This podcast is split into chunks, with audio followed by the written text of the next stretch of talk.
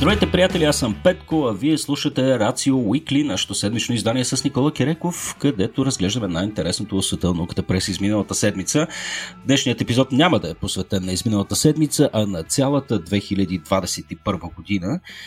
Предишният епизод, който записахме с Никола, се фокусирахме върху постиженията на човечеството в космоса, а днес ще се посветим малко на фундаменталните науки. Ще разгледаме какво се е случило през изминалата вече година в областта на физиката, биологията, медицината и всичко останало. Никола, здравей, приятелю! Здравей, Петко! Чакам с нетърпение да видя какво си ни подготвил за днес. Честно казано, малко е освежаващо, че днес няма да си говорим за космос. Така ли мислиш? О, е, не. Ще те yeah. разочаровам, но а, ще споменем последното нещо за космос. Обявявам го ясно за всички наши слушатели, които им е дошло до гуша, но дж... имаме известни апдейти от Джеймс Уеб, а, така любимия на всички ни десет милиарден телескоп, който всички следим с трепет какво се случва с него, и добрите новини не закъсняха.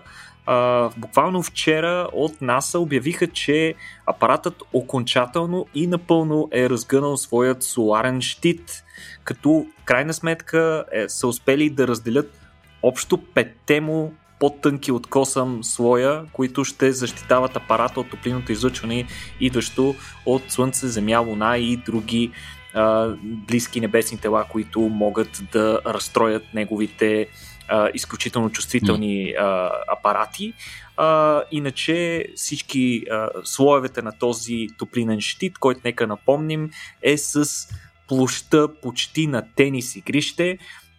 Той се състои, как споменахме, от пет слоя. Първите два слоя са с дебелина нула цяло нула пет милиметра, останалите са два пъти по-тънки, нула цяло нула двадесет и пет милиметра.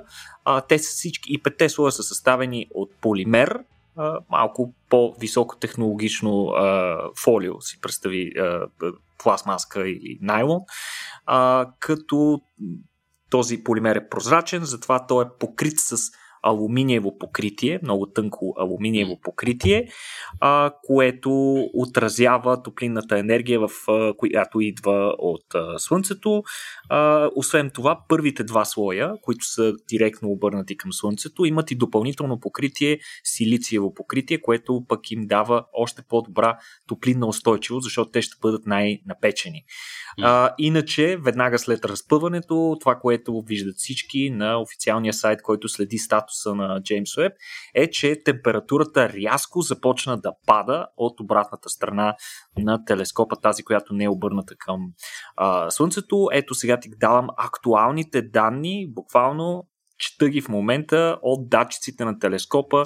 От студената му страна температурата е минус сто деветдесет и седем градуса, а от горещата а, максималната температура в момента е петдесет и три градуса по Целзий. Има още да изтива по пътя си натам.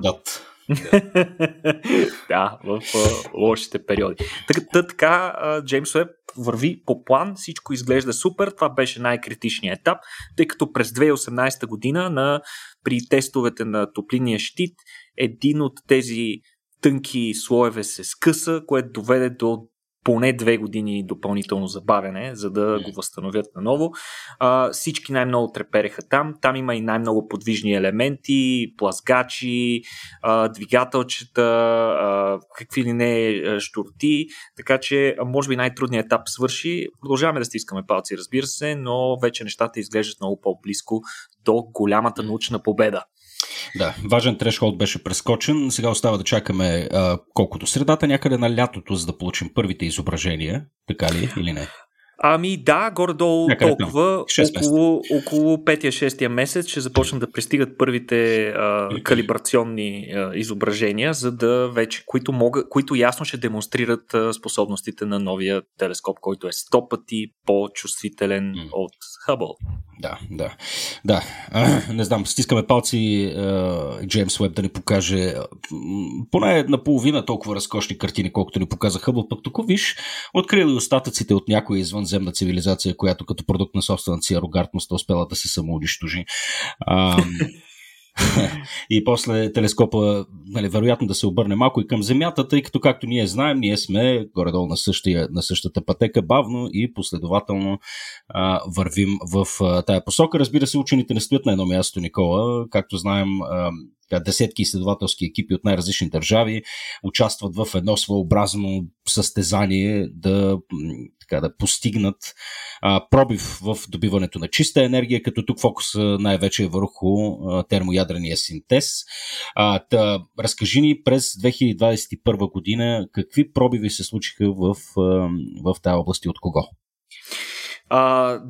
Така, значи съвсем набързо ще обобщим какво се случи, защото две хиляди двадесет и първа беше една от най-активните години за термоядрения синтез. Ужасно много прогрес се наблюдава в тази област. А, абсолютно а, една от най-активните области на съвременната физика, където се хвърлят все повече усилия и все повече средства, а и състезанието за постигането на успешен а, добив на енергия от термоядрения синтез вече се напича. Имаме много нови играчи. А, започваме с класически играч. Имаме огромен прогрес в международният термоядрен експериментален реактор в а, Франция, Итер, където а, бяха а, доставени и а, инсталирани огромна част от инсталациите в а, реактора, който вече започва да добива крайния си вид. Всички сгради наоколо са почти завършени, а основната работа е вътре в а, горивната камера, където бяха инсталирани криостати, а, бяха инсталирани а, серия, серия от а, бобини а, и продължава инсталацията, като а, нещо вече съвсем последна новина е, че а, започна транспортирането на най-големия магнит в Итер, този, който ще е разположен в сърцевината на а, така своеобразната поничка, която е а, Итер. Той е представител на така наречените токамаци. А, въпросният магнит ще бъде грандиозно огромен, Петко. Той ще бъде с височина осемнадесет метра, ширина четири цяло и две метра и ще тежи около хиляда тона. Благодарение на този си грандиозен размер, той ще може да поддържа магнитни полета с големина тринадесет Тесла. Което... Абе, кой, кой, кой произвежда нещо такова, бе, Никола? В Щатите. Конкретно това се произвежда в Щатите, иначе всички магнити, те са, всичките са много големи, се произвеждат от различни държави, част от тях са във Франция, част от тях са в Япония, Русия и Ама така това нататък. Са, това е едно кохерентно тяло. Или са така слепени магнити? Ами то е много огромно. Това няма как да се транспортира хиляда тона наведнъж. Затова конкретно соленоидът, най-големия магнит, ще е а, разделен на няколко парчета, шест модула общо, като всеки от модулите ще се състои от около четиридесет и пет километра суперпроводници, които ще се отхлаждат с течен хелий. Първият, всъщност това е новината, първият от тези магнити вече беше доставен и е на френска територия, вече е в а, рамките на, на, на, на базата на Итер. Иначе, както вече споменах, напълно завършен, когато бъде соленоида, той ще може да постига тринадесет Тесла, което е близо или около двеста и осемдесет хиляди пъти земното магнитно поле. А, докато работи на пълна мощност, магнита ще е подложен на огромни сили, Uh, които ще са около два пъти по-големи от тези при изстрелването на космическата совалка, затова той ще, бъде, ще трябва да бъде много здраво прикрепен към основата на Итер, която пък е излята в земята. Така че uh, много интересни моменти ни чакат, ще видим как ще се развива, но Итер проекта върви супер. Добре, как се развият нещата при нашите конкуренти? Uh, като казвам, не знам, що казах нашите всъщност. Като, ами... а, естествено визирам китайците, не знам. Ами, китайците, огромен успех и огромен прогрес има и при тях. Техният най-голям експериментален термоядрен реактор постигна много рекорди през тази година. Става дума за реакторът И И Ес Ти или И И Ес Ти, се превежда като Experimental Advanced Superconducting Tokamak или накратко, както го наричат в медиите, китайското слънце. Той постигна сто и двадесет милиона градуса за стабилност на плазмата за около сто и една секунди, което е, първо, това е температура осем пъти от температурата в ядрото на Слънцето, и този абсолютен рекорд беше постигнат на двадесет и осми май. И сега последни новини, буквално от декември две хиляди двадесет и първа е, че този а, реактор е увеличил почти десет пъти това време, като е постигнал хиляда петдесет и шест секунди стабилност на плазмата. Това е а, наистина страхотен прогрес, буквално само за месеци. Това е най-трудното, наистина, да се постигне стабилна плазма вътре в а, токамака, особено при толкова огромни температури. А, mm. Също така, южнокорейците не спят техният реактор. KSTAR също се представя чудесно. А, имаме и частни играчи, които се почват да се включват а, като едно партньорство между Масачузетския технологичен институт и което се спонсорира от а, частни играчи като Бил Гейтс, Джеф Безос, Ричард Брансън. Техният реактор, експериментален, се нарича Спарк, като наскоро те тестваха суперпроводим магнит, Петко, който достигна двадесет тесла. Нали, по-рано си говорихме на Итер соленоида, най-мощният му магнит, достигна тринадесет тесла. Трябва да достигне тринадесет тесла, още не е готов. Но техният нов високотехнологичен а, магнит е постигнал двадесет тесла при само тридесет вата консумация. Значи тридесет вата е скандално. Това е по-малко, отколкото един вентилатор. Иначе, за сравнение, рекорда, който е постигнан изобщо на магнитно поле, е направен в Масачузетския технологичен институт през две хиляди и деветнадесета четиридесет и пет цяло и пет тесла, доста повече, повече от два пъти повече, но забележи при консумация двеста мегавата. Да, съвсем друг филм е. А, само, Никола, дали можеш да отвориш една, една бърза скоба, да ни кажеш каква е всъщност зависимостта тук? Колкото повече Тесла постигаме, толкова по-ефективен е процеса или толкова повече температура генерираме? Какво а, точно става? Магнитното поле, силата на магнитното поле, която се генерира от тези, тези бобини, е необходима, за да можем ние да контролираме плазмата. Колкото по-силно е магнитното поле, толкова по-послушна ще бъде плазмата и няма да бяга настрани. Идеята е плазмата да буквално да плува, да левитира във вътрешността на горивната камера на тези реактори и да не докосва по никакъв начин стените, тъй като, както чухме, температурите, които се постигат вътре, са между сто и двадесет и сто и петдесет милиона градуса. Причина за това е факта, че за да постигнем звезда, имаме нужда от много високо налягане. Нали, в сърцевината на звездите има много високо налягане и много висока температура. Проблемът е, че тук на Земята много, висока, много високо налягане не можем да постигнем.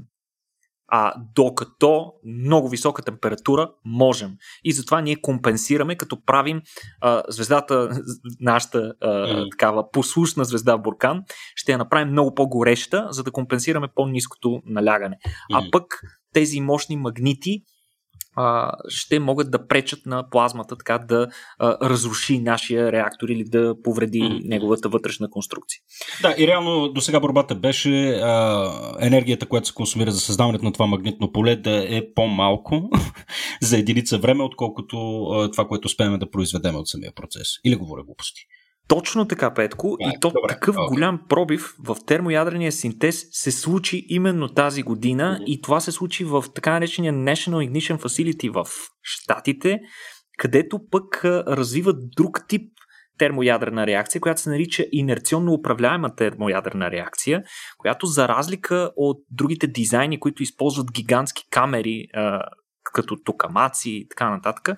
А, тук използват всъщност нещо много малко, една капсула с деутерии и трити, които се поставят в малка проба от злато с големината на нокът на малкия пръст, буквално като една малка ампула или хапченце, така си го представи, като към това хапченце се фокусират едновременно сто деветдесет и два свръхмощни лазера, всеки от които е с по петстотин теравата мощност.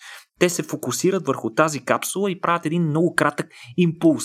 Съответно, инерционният момент, който се подава от мощния поток фотони, води до имплозия на капсулата, която съответно пък при тази имплозия се получава свръхналягане. Ето тук хората използват свръхналягане, за разлика от дизайните на, на другите термоядрени реактори. Колко е свръхналягането? Ами сто милиарда пъти земното налягане, ако ти се струва, ако можеш да си го представиш по някакъв начин. И температурата, която се достига при това нещо, е около сто милиона градуса. По същество си правим една... С тия цифри, бе, човек! Какво е това? По, по същество си правим една миниатюрна малка звездичка, от която извличаме някаква енергия. Всъщност това, което се случва е, че deuterия се слива с трития и за няколко милионни части от секундата се отделя огромно количество енергия. Сега, а, разбира се, а, трябва да бъдем а, откровенни, че в този случай а, учените не са съвсем а, честни. А, всъщност а, за работата на тези лазери, тези свръхмощни лазери, се използвана много енергия и всъщност се използвана повече, отколкото се излъчила от пробата.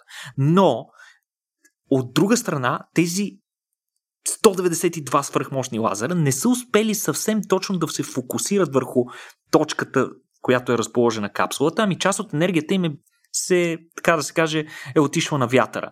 А, но тази, която е успяла да се съсредоточи върху капсулата, е била по-малка от тази, която се отделила.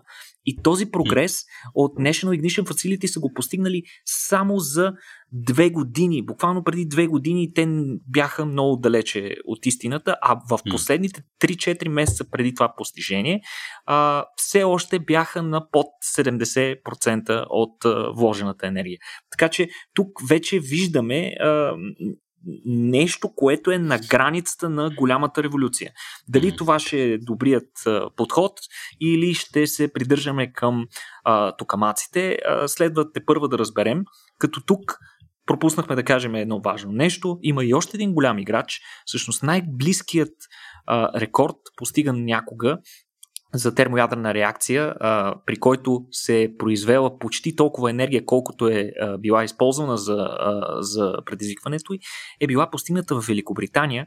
В великобританските термоядрени физици имат огромна традиция в тази сфера и Великобритания наскоро обяви, че планира да, по, да построи нов реактор, който ще е малко по-различен дизайн от този в Итер. Той ще е от тип сферичен токамак, където а, той ще се казва степ, което е съкръщение от Spherical Tokamak for Energy Production и ще струва около два милиарда а, паунда, а, като а, строежа се планира да започне още през две хиляди и трийсета година. Така че виждаме огромен прогрес. Надявам се искрено скоро да я видим най-накрая тази а, изобилна, ефтина енергия, от която човечеството искрено се нуждае и чиста, разбира се. Mm-hmm. Да, бе, ма като гледам, в смисъл, този прогрес се случва, но най-вероятно ние ще почнем да я консумираме тая енергия, вероятно, не знам, и шейсета, защото една е да, нали, да го създадеш, да го тестваш като концепция, пък после да го деплойнеш масово, със сигурно ще, ще е трудна задача. Ще отнеме време, да, в смисъл, да. Доста далеч сме от истината, но трябва да се започне от някъде, а mm-hmm. вече виждаме заявки от а, а, инвестиции, дори от милиардерите, така че това винаги трябва да ни говори. Факта, когато милиардерите започват да инвестират в някаква нова технология, трябва да ни говори, че вече се отваря потенциал това нещо да бъде реализирано. А, да. Тъй като нуждата ни от енергия е много голяма, има и предвид, че в момента, в който започнат големите пробиви, а, ще наблюдаваме една експоненциална права на развитие на тази технология, за да може максимално бързо тя да бъде имплементирана. Добре, а, да минем към следващия, може би най-големия експеримент в физиката и може би най-известния всъщност. Това е, е експериментите, провеждани в големия андронен колайдър. А, там също се случиха някакви доста интересни а, неща, даже се наблюдава известно пропукване на стандартния модел и възникване на нова физика. А, поне ти така се го формулирал, Никола. А, искаш ли да ни обясниш а, какво се крие за тези гръмки думи? Ами на две на три, нещо, което отдавна се очакваше от физиците е... Квантова да... физика на две на три, много ми харесва това. Ами това, което от, от, от много време знаем е, че стандартният модел е страхотен, много добър и работи чудесно, но не за всичко. Има неща, които просто не се връзват добре с, с, с стандартния модел. Тоест, очевидно в него има някакъв проблем, но ние до момента не сме намерили къде точно е той. И всъщност през март от ЦЕРН обявиха, че са открили признаци за наличие на нова, неизвестна до сега фундаментална сила в природата. Какво по-голямо разпукване на физиката от това. До момента фундаменталните сили, да напомним, са четири. Силно и слабо ядрено взаимодействие, електромагнетизъм и гравитация. Най-големият проблем за стандартния модел е гравитацията, която трудно може да бъде обяснена с него и другия голям проблем е, че трудно стандартният модел обяснява защо гравитацията е толкова слаба. Mm. Ние сме свикнали, че гравитацията е едно от най-важните неща, с, с което нашите тела взаимодействат, но това е всъщност най-слабата от всички тези сили, които изброихме. А, всъщност тайната може би се крие в един от най-романти... една от най-романтичните е, елементарни частици и това е така наречения красив или ботъм кварк. Та, е, ботъм кварк. Как красив, красив и ботъм Еми... кореспондира ботъм, особено на британски сленг, си го означава задник.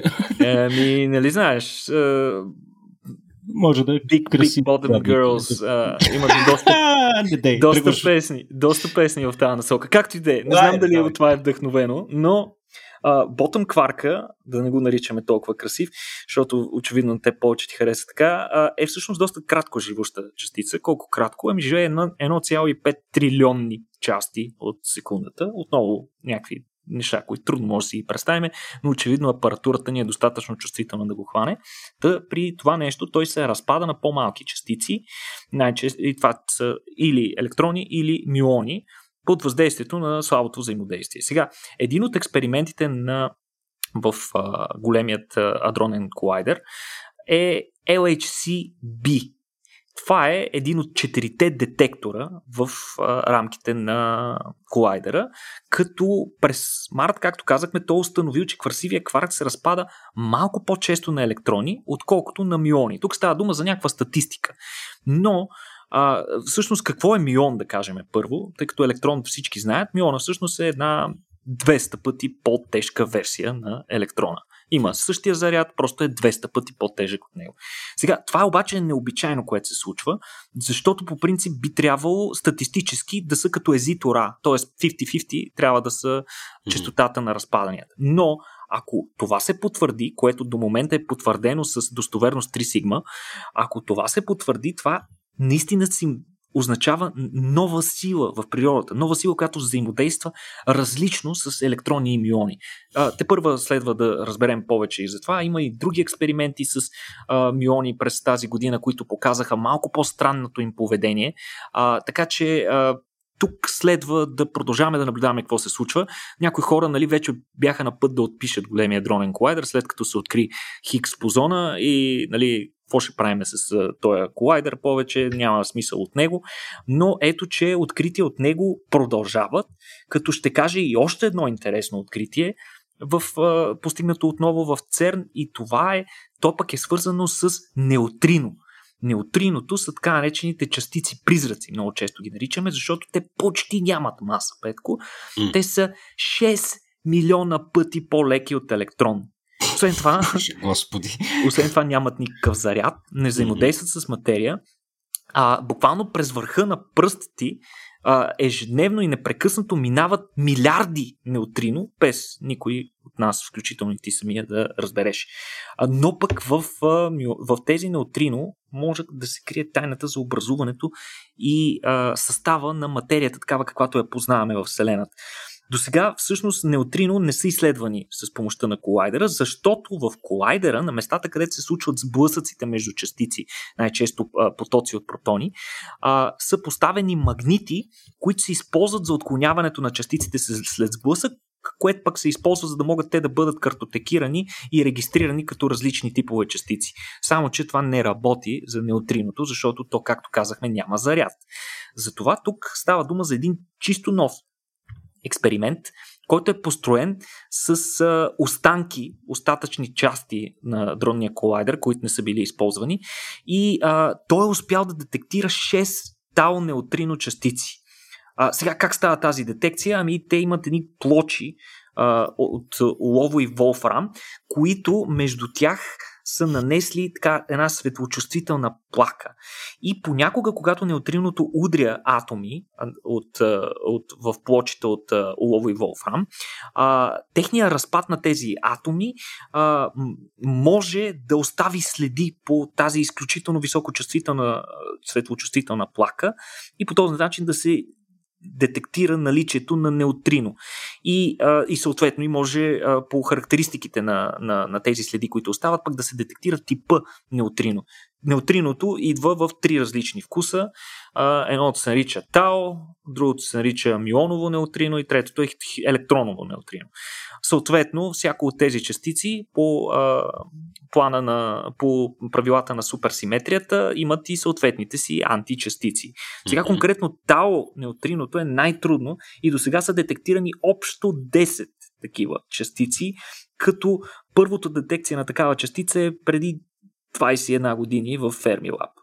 Сега, детектор не е напълно готов, той е експериментален на този етап, но очевидно им дава огромен потенциал и данни, още преди да е завършен. Планират да го завършат през две хиляди двайсет и втора година, като тогава той ще стане много по-голям, съответно ще може да детектира, според учените, които отговарят за това, до десет хиляди такива неутринота на година. А, иначе, по принцип знаем, че експериментите с неутрино а, са много големи. Целта е просто защото те наистина не взаимодействат добре с материята и затова трябва да има огромни детектори, за да може все някъде да хванем нещо. Например, такива а, експерименти са MiniBoo на Fermilab, а, IceCube детектора в Антарктида, който е един гигантски куб, мисля, че е един кубичен километър, а, и супер а, камилкадзе в а, камилканде в, а, в а, Япония. Чек, но... чек, чек, чек, чек, може ли да те върна само една секунда? Куб, който е с какви размери? Кубичен километър? Точно така. Какво означава това, бе, Никола? Ами това е едно гигантско нещо. Не мож... Куб? Ами да, нещо. В Антарктида? Под леда. What? Това е най-големия... Sci-fi, човек. Това е най-големия, най-големия ни детектор. Ами Sci-fi всъщност, Петко, продължава, защото наскоро, още тази година, построихме нов такъв детектор. И къде мислиш, че ще го бухнем? Ами разбира се, че под водите на кристалните води на езерото Байкал в Русия. И този нов детектор е плод на партньорство. Петко, бъдещето е сега.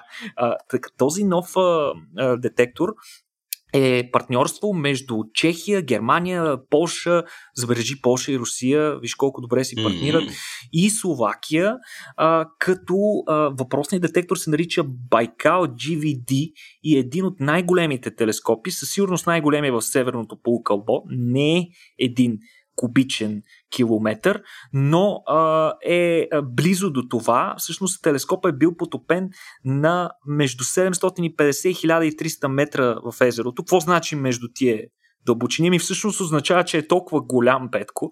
Най-горната му част е на седемстотин и петдесет метра, а най-долната е на хиляда и триста метра, а, на около един километър от брега. Аз не знам, това езеро просто е скандално дълбоко, винаги много ме е изумявало. А, та детекторите, както казахме, за да хванат неутрино, трябва да са много големи. А, общият размер на този нов детектор в Русия е половин кубичен километър, като той е спуснат в езерото със специални кранове през гигантска квадратна дупка в леда. А, наистина е изключително впечатляващо това нещо, като съответно планират през идните пет до десет години а, да бъде разширен и той да стане колкото е а, другият а, IceCube в а, в а, Антарктида и да бъде и той един кубичен километър, така че на неутриното вече не му остават много места къде да ни бягат. Така че а, скоро ще разберем повече за неутриното при всички случаи с толкова детектори, които изникват навсякъде. Фрапиращо. Добре, хубаво. Окей, дай да видим тогава какво се случва в областта на медицината и биологията. Там да си прекараме остатъка от, от, от времето. Знам, че биотехнологиите е нещото, на което също изключително много разчитаме да ни спаси, да ни подобри начин на живот. А, та кои според тебе бяха най-впечатляващите неща, които се случиха през изминалата година? Ами, доста неща се случиха и в тази а, сфера. А, няма да навлизаме в много детайли. Всичко, което си говорим, както правим всеки път, ще оставим линкове. За някои от тези неща вече сме си говорили, така че редовните ни слушатели са чули, но аз започвам с, може би, най-голямото постижение и това е AlphaFold две, или това е една от дъщерните компании на Google. а, Става дума за DeepMind, които са направили изкуствен интелект, който се нарича AlphaFold две, който е способен да предсказва три де структурите на протеините. И сега тук какво, какво ще, ни пом- ще ни помогне чак толкова много? Ами всъщност познавайки три Д структурите на протеините, ние много по-добре ще разбираме тяхната функция, по какъв начин те взаимодействат с а, други протеини или други съединения, кога става дума за ензими, как взаимодействат те с а, съответния си а, лигант, с който трябва да разложат, когато става дума за рецептори, съответно по какъв начин рецептора взаимодейства с молекулата, която трябва да активира този рецептор. Тези познания, освен че ще ни помогнат повече да разберем как функционират протеините в големи детайли, ще ни дадат възможност да разберем как ние можем да ги манипулираме, като правим а, съответни малки или средни или различни други молекули, които могат да работят даже по-добре от естествените им партньори. А, сега а, въпросният изкуствен интелект се представя толкова добре, колкото и експерименталните методи, които са използвани до сега. Те са свързани така наречената протеинова кристализация. Това е много сложен и много бавен процес и буквално доскоро а, можеха да се кристализират по няколко протеина на година. А, освен това, не всички протеини се поддават на кристализация. Сега, след въвеждането на този метод, само тази година са разкрити триста и петдесет хиляди различни протеинови структури само на човешки протеини, което е четиридесет и четири процента от всички известни човешки протеини. Огромен прогрес наистина. Поради тази причина въпросното откритие беше определено като пробив, научен пробив на годината от престижното издание Science, като а, наистина се възлагат огромни надежди на, на това, което прави а, AlphaFold и съответно той непрекъснато се апдейтва, става все по-добър в предсказването на тези структури, така че една голяма част от работата вече ще се върши in silico, което пък бележи и огромния прогрес на Data Science през последните, през последните няколко години, което е и причината ние да посветим всъщност месец януари именно на тази наука за данните и способността ни ние да извличаме от тях с някакъв смисъл, контекст и на основата на тях да определяме нашите решения. Като Data Science навлиза все повече във всички сфери на нашето ежедневие, много често без изобщо да го разбираме. Един пример ще дам. А, рафтовете в супермаркетите, например, са подредени по точно определен начин, който се определя от камери, които наблюдават хората като се движат, къде се спират най-много, къде точно гледат, така че най-важните продукти да бъдат разположени на нивото на, на, на очите, пък тези, които не са толкова важни, се разполагат по-надолу и така нататък. И така. Това е просто един пример, но всъщност Data Science намира много различни приложения. Ние ще направим две интересни събития, едното на тринадесети януари, а другото на двадесет и седми. В едното това на тринадесети ще си говорим повече за пандемията и как Data Science и статистика и а, компютърни модели ни помогнаха всъщност ние да моделираме а, по-успешно поведението на едно инфекциозно заболяване. Нещо, което а, до момента се извършваше, да кажем, не съвсем точно, но сега вече, имайки опита с пандемията вече почти две години, а, ние можем да включваме все повече фактори в а, тези а, модели, с помощта на които е, може би пък ще можем да предсказваме. Ние дори в много аспекти, до голяма степен, тези модели се справиха по-добре от класическата епидемиология в предсказването на поведението и как ще се държи а, пандемията. Имаше и друга пандемия, за която се случи паралелно с нея и за която не веднъж сме говорили в, в нашия подкаст и нашите предавания. И това е пандемията на разпространението на фалшиви новини и псевдонаука, които достигнаха някакви невероятни висини последните години, две години, особено последните месеци, Петко. Не знам дали ще обърна внимание. А, та, там пък ще си говорим с... А, а, с Андрей Тагарев, който е от uh, Ontotext, които са една uh, ай ти компания, която ни подкрепя от доста време, партнираме си по различни проекти. Та той пък ще ни разкаже как Data Science може да се използва за детектиране на uh, на псевдонаука, на фалшиви новини, как това нещо може да се използва за филтрацията им, така че тези новини да не достигат до масовият читател или консуматор на информация. А, разбира се, а, на, в, вече споменах за второто ни такова събитие, той на двадесет и седми. Имате, ще ви пуснем линкове и към двете събития. Вижте ги, ще се радваме много да ви видим и на тях. А, та на двадесет и седми пък ще си говорим за Data Science в астрофизика и астрономия, както и в медицина и биотехнология. как там пък помагат а, тези технологии с а, а, събиране и обработка на различни данни с помощта на а, алгоритми и изкуствен интелект. А, ще имаме подобни съдържания и в нашите подкасти, така че следете темата на месеца. Темата на месеца, темата на годината, Никола, естествено беше ковид деветнайсет. Ти вече спомена набързо а, за това употребата на Data Science в контекста на новата епидемиология и в борбата ни срещу вируса. А, разбира се, ние като говорим за, за научен така, прогрес, някои от нещата така, не случайно всъщност се струват на по-голямата част от хората доста, доста абстрактни а, и непрактични, а, но пък а, от друга страна а, така, ние най-много оценяваме науката тогава, когато е способна да се справя с а, текущи проблеми, нещо, което възниква сега.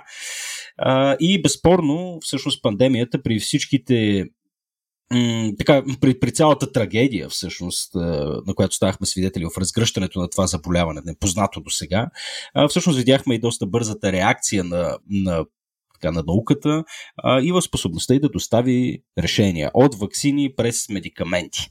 А, така че предлагам да посветим и няколко минути на тая тема. Откъде искаш да започнеш, Никола? Ами, аз по-конкретно искам да кажа няколко думи за медикаментите, защото те са новото за тази година. Всъщност, докато предишната година беше белязана от големия прогрес на ваксините, за които толкова много сме си говорили и вече на хората им е писнало, всъщност към края на тази година голям прогрес беше отбелязан най-накрая в това, което всички се надяваха да се намери по-ефективно решение за терапия, за, за медикаменти, за хората, които вече а, са заразени а, с COVID. Съответно, от Pfizer и от Merck представиха страхотни резултати, а, конкретно за техните им два медикамента, този на Merck, който се нарича Molnopiravir, и този на Pfizer, който се нарича Paxlovid. Сега този на Merck представлява нуклеозиден аналог. Представете си а, генетичния материал на вируса, изграден от нуклеотиди. А, всеки а, от тези нуклеотиди а, се връзва, взима се от околната среда и се навръзва по точно определен последователност, така че да носи необходимата информация за вируса. Всъщност тук се използва един специален нуклеозиден аналог, който предизвиква мута, мутации във вируса, прекалено много мутации, които вируса не може да издържи и в крайна сметка се получава така наречения колапс на вируса и той умира от прекалено много мутации. Сега това учените се установили, че ако се приложи достатъчно на време на ранните етапи от заболяването, може да доведе до петдесет процента намаляване на риска от тежко прекарване и смърт, към което всъщност се стремим хората да го изкарват леко и да не седят много дълго време в болниците. А, другият медикамент, Paxlovid на Pfizer, пък е ребрандирано противогрипно лекарство, което намери своето приложение а, за, за, с, конкретно в сферата на, на коронавирусните инфекции. Той е друг тип медикамент, така наречения протеазен инхибитор. Той блокира един от етапите в репликацията на вируса. Интересното е, че той се прилага в комбинация с един друг медикамент, който се нарича ритонавир, чиято роля не е толкова терапевтична, колкото да удължи живота на този медикамент в тялото на човек, тъй като по принцип в черния ни дроб този медикамент много бързо се разпада и няма време да подейства. Докато този ритонавир, това което прави е, че ангажира ензимите на черния дроб и им пречи те да разградят достатъчно бързо Паксловид. Сега, и въпросният медикамент, въпросният медикамент дава още по-добри резултати. Той пък намалява риска от прекарване и смърт с осемдесет и девет процента, ако е стартирано до третия ден след първите симптоми, което е практически огромен, огромен успех. Но най-големият успех е, че механизмите са различни на двата медикамента, което показва, че те успешно могат да се използват в комбинация. Използването на комбинация от медикаменти с два различни механизма води до намаляване значително на риска съответния патоген да развие устойчивост. Така че ние вече имаме стратегия, с която да се борим с а, вируса. И сега новини от последният час. Буквално преди няколко дни. Аз много обичам като кажеш така. Буквално преди няколко дни, Петко, от е, това според мен и теб ще те изненада, от Merck и Pfizer обявиха, че няма да търсят патентни права за тези медикаменти. Алелуя! Не е за вярване. Което автоматично означава, че техни генерици могат да бъдат произвеждани навсякъде по света, което значително ще намали цената на производство на тези медикаменти, с което Pfizer и Merck ясно заявяват, че те като фармацевтични компании приоритета им е да свърши тази пандемия, а не да си търсят печалба от нея. Браво бе, браво. Не е за вярване, както ти казваш. Ами... Абсолютно. Добре, естествено, сега говорим си за вирусни заболявания, има много други аспекти на медицината, където също наблюдахме изключителен прогрес, разбира се, борбата с онкологичните заболявания е една такава сфера, но, но просто навсякъде виждаме, така че учените постигат изключителни неща и затова е изключително трудно всъщност да покрием с Никола всичко, което се случи през изминалата година и затова само подбираме. Та, решихме, така да Никола конкретно е решил днес да се фокусира върху психоделиците и за това как те навлизат в конвенционалната медицина за лечение най-вече на психологически заболявания. Разбира се, не веднъж сме си говорили, че психическите заболявания са една относително неглижирана част от а, така, съвременната, съвременната медицина и особено, що се отнася до терапиите. Виждаме много бавен прогрес а, в а, тази област. Вероятно и не случайно, тъй като знаем, мозъка е пословично сложна, така, сложна структура. А, но въпреки това там се случиха доста интересни неща. Едно от които, както казах, е а, така, под ролята на психиделиците в лекуване на различни заболявания. Тук вече, Никола, ние сме далеч отвъд а, а, така, пространството на чистата хипария, така да се каже. Още от шейсетте години се говори за магическите свойства на, на, на тези а, субстанции, но вече днес а, брояме с а, реални, реални доказателства за това, че те работят в немалко случаи. Така че разкажи ни малко за психоделиците. Ами всъщност, още след откриването си, те са много задълбочено изследвани от редица учени групи по цял свят, но наистина това, което ти каза, нарастването на, на употребата им с други цели, нали, не толкова медицински, а, и страхът на много правителства, особено от това в Щатите, че това би довело до... А, социално напрежение в самата държава, доведе до а, ограничаване значително на способността да се провеждат, а, да се провеждат изследвания с тях. Mm-hmm. Те бяха забранени по цял свят а, и до ден днешен те продължават да са в списъка на най-забранените а, най-забранените медикаменти в света, наред с кокаин, хероин, приравняват се с тях, но вече тази черупка на консервативност се пропуква. Първите сигнали бяха дадени още две хиляди и осемнадесета година, но от тогава до днес има огромен прогрес. Тази година не прави изключение, дори напротив. Тази година видяхме много по-големи, много по-сложни и добре контролирани изпитвания с участието на такива а, халюциногенни вещества, които показаха и демонстрираха своят огромен потенциал, който тепърва пък следва да намери приложение през идните години. А, ние дори направихме, между другото, Петко, а, да напомним на нашите а, слушатели, направихме едно страхотно събитие в, а, през декември с участието на Грег Дън и Ервин Иванов, в който си говорихме точно по тази тема. А, тук няма да се спирам много, само ще отбележа някои от конкретните неща, като оставям страхотни линкове, който му е интересно, може да прочете. А, иначе едно от изследванията с Ем Ди Ем А, което е активната съставка в а, екстазито, а, е показал страхотни резултати при лечение на посттравматичен стрес, като само месец след приема две трети от хората изобщо нямат разстройството. Подобрението е потресаващо, изключително трайно. А, съответните а, доброволци се проследяват в продължение на месеци и при всички от тях, при, при по-голямата част от тях, а, а, резултатът е изключително а, обнадеждаващ и много траен. В смисъл, не е нещо еднократно. Още повече, че тези медикаменти, за разлика от други психоактивни вещества, които се поемат а, с цел лечение, не трябва да се поемат а, редовно, ами напротив, те се поемат на сесии, примерно един път или максимум няколко пъти на месец и това е. Никога повече не се приемат. А, така че а, тук виждаме нещо, нещо страхотно. Подобни резултати се наблюдават и при другото популярно такова вещество, това е псилоцибина, основната съставка на магическите гъби, като той пък демонстрира тази година, че е поне толкова ефективен срещу депресия, колкото и класически антидепресанти в, в много добре контролирано, рандомизирано, двойно заслепено проучване, което беше, беше резултатите, от които бяха обявени тази година. Страхотните резултати дават тези медикаменти и при зависимости, включително и никотиновата зависимост, алкохолна зависимост, mm. както и към някои наркотици.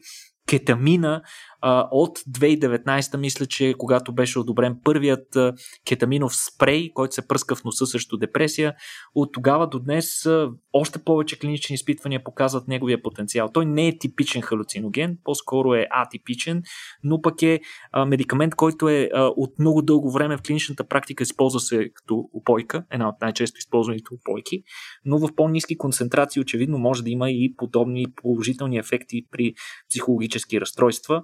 А, също така много добри резултати и при един друг медикамент, който се нарича ибу, иб, ибугайн, който пък е насочен срещу кризата с опиоидната зависимост, която най-силно засяга щатите, където почти петдесет хиляди човека умират на година от зависимост към опиоидни медикаменти.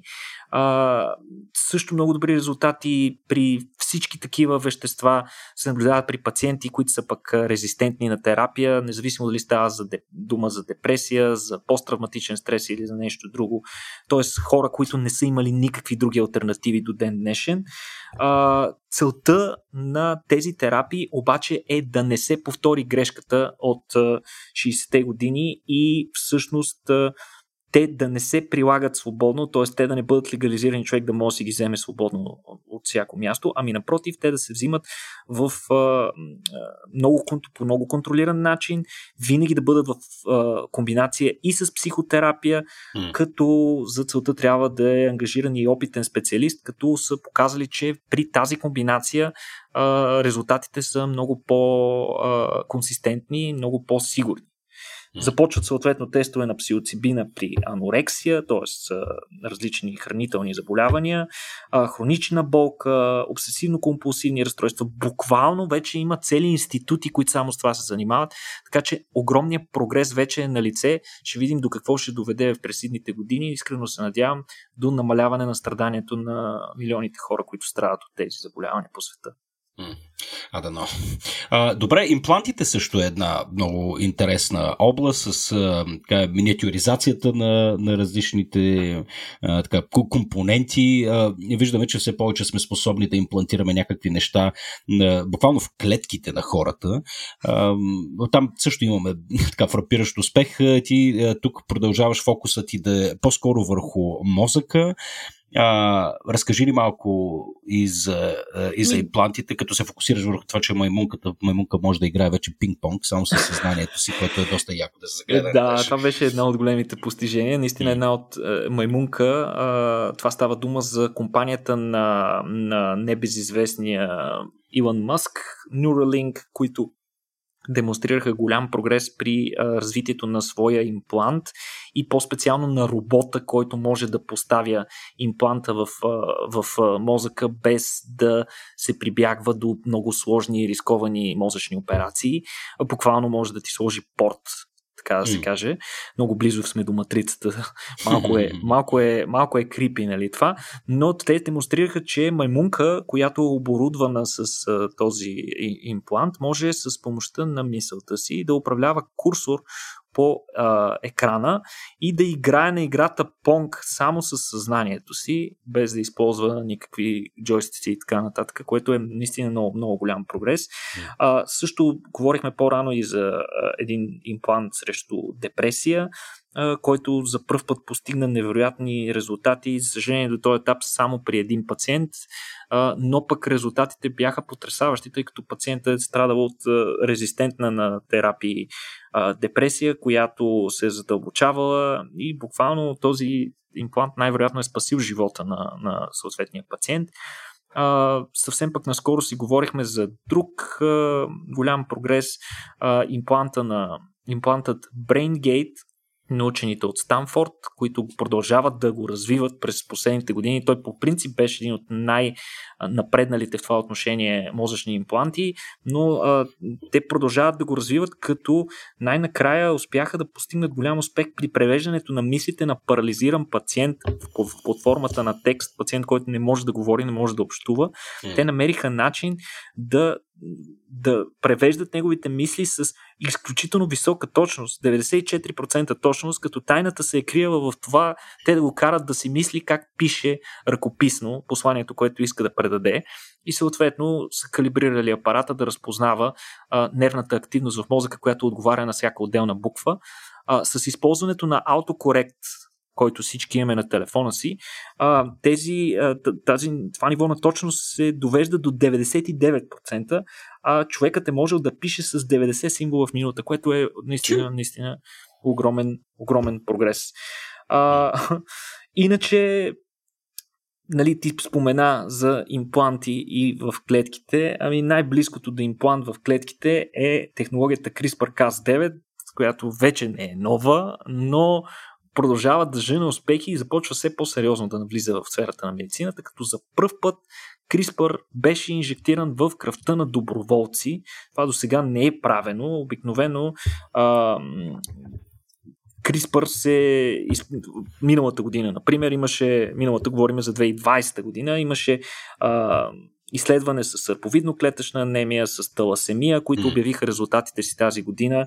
А, но при тях това, което са използвали изследователите, е, че се изолира кръвни стволови клетки от кръвта на пациентите, които извън тялото на пациента се подлагат на тази CRISPR а, а, машинария и след това се връщат в пациента. Тоест нямаме директно инжектиране на компоненти на CRISPR в кръвта, но ето, че то вече е факт. Става дума а, на, за, за борба с едно генетично, рядко генетично заболяване, което засяга нервите и сърцето. То се нарича транстиретин амилоидоза а, и се дължи на производството на един погрешен протеин и натрупването му в различни структури на нерви, на сърцето най-вече.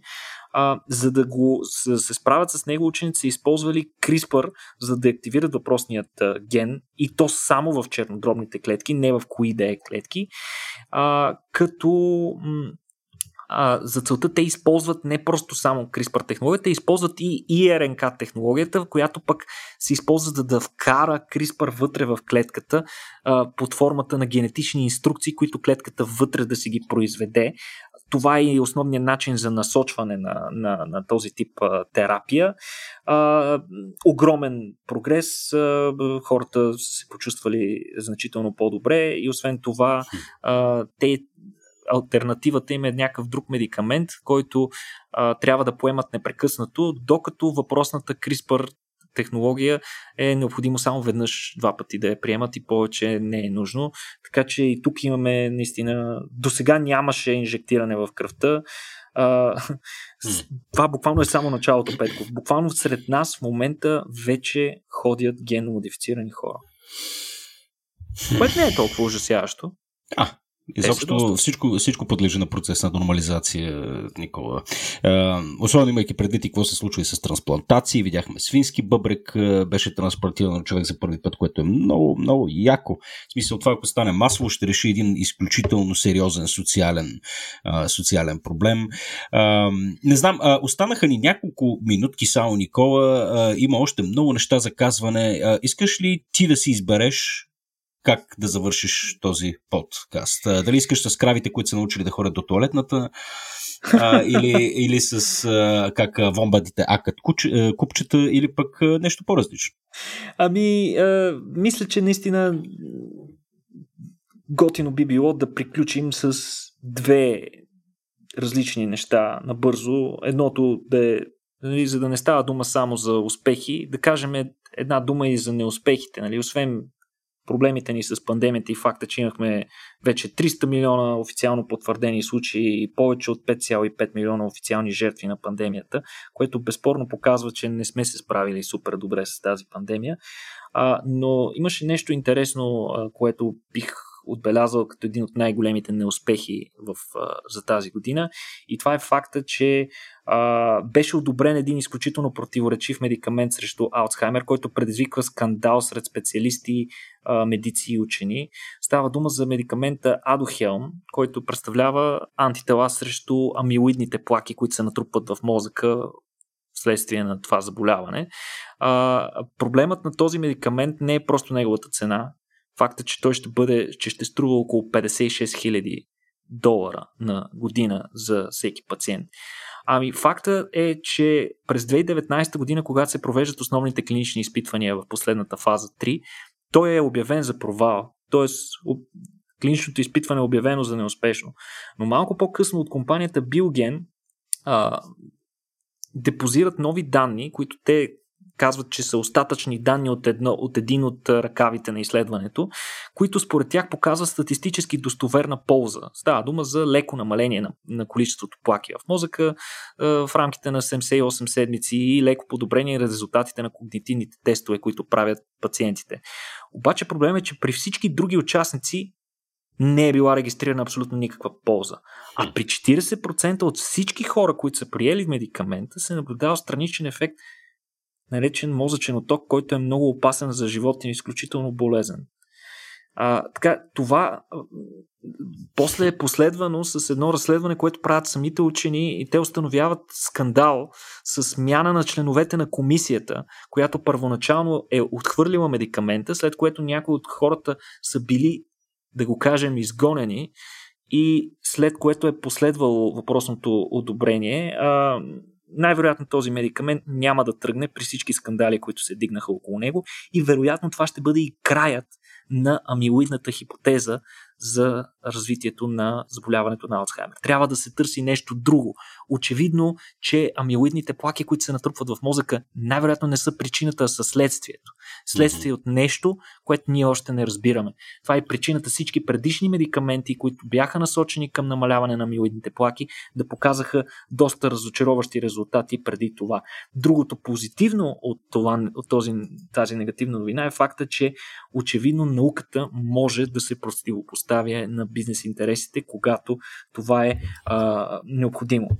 А, иначе в забавната част, да завършим забавно, да, вече споменахме, че учени успяха да научат крави да ходят до тоалетна, използвайки поведенческа психология и методи, които се използват при възпитанието на малки деца. Това беше наистина страхотна новина. Ако сте я пропуснали, може да чекнете а, а, източниците ни. А, също така учени разкриха в детайли какъв е механизма, който вомбатите използват, за да акат популярните си изпражнения под формата на купчета. Нека напомним, че те са под формата на купчета, което е необичайно в животинското царство, не защото а, така накрая на храносмилателния им тракт има някаква формичка, която ги нарязва на купчета, ами а, друг е механизма, става дума за а, според учените, които са изследвали това, според тях причината е фактът, че тези животни имат много дълга храносмилателна система, като в течение на движението на, на храната по нея се извличат всичката, цялата храна, а, хранителни вещества и вода от нея, тъй като животните обитават сравнително бедни на хранителни вещества хабитати в планински райони, а това е и причината изпражненията да са им като купчета, за да може, защото те ги използват за маркиране на територията си и за да рекламират себе си пред партньорите. Ако бяха кръгли, каквито са на другите гризачки, а, всъщност те биха се изтъркаляли и не биха маркирали добре точно къде живеят. Иначе за оформянето им участват а, много мощни мускули в червата, които са а, перпендикулярно разположени едни на други, буквално така ги оформят и накрая а, един пък мускул ги отрязва, а, така че да станат на На, на купчета. Иначе а, питам, супер, опит... супер сега, Никола, след, след всичко, което, което разказахме, то не беше ЦЕРН, не бяха биотехнологии, не бяха албала и сега всички ще си спомнят за свинктера на ломбата, който формира купчета. А, хубав финал. Ами, добре, а, Никола, така, видимо, а, така, миналата, изминалата година беше, беше много успешна в областта на науката. Имаше и някои неуспехи, които а, не споменахме, разбира се. А, но както знаем, неуспехите също са изключително важни в науката, тъй като от тях научаваме всъщност страшно много. А, така че надяваме се, Никола, и през тази година, специално в областта на физиката, биологията и така, биотехнологията, да видим още повече неща, неща, на които ние естествено всяка седмица ще обръщаме последователно внимание. А, Никола, нещо друго да искаш да кажеш или искаш да пожелаеш нещо на а, нашите слушатели за остатъка Еми... от деня, така да се каже. Не, аз се присъединявам към твоето а, пожелание. Наистина се надявам и а, да видим все повече и по-интересни неща а, в науката, които да подобрят живота на всички ни под някаква форма, а и да намалят нашия импакт върху околната среда под някаква форма, защото и над това трябва откровенно да работим и то да почнем да работим час по-скоро, още по-активно. А, иначе това, което мога да кажа е, че бяхме подготвили още повече неща, не можахме да кажем всичко, но всички линкове на любопитни работи, които сме си мислили, ще ги включим в а, описанието на този подкаст, който му е любопитно, може да прегледа какво сме пропуснали. Имаше една-две забавни неща, които останаха. А, иначе а, ние продължаваме с а, нашите усилия да ви запознаваме с най-интересното в сферата на науката. Надявам се да се справяме и да се справяме все по-добре и тази година. Следете какво се случва. Ще направим нещо по-специално и по темата на а, месец януари, Data Science месеца на Рацио. А, така че надявам се, че ще успеем да ви изненадаме и в това отношение.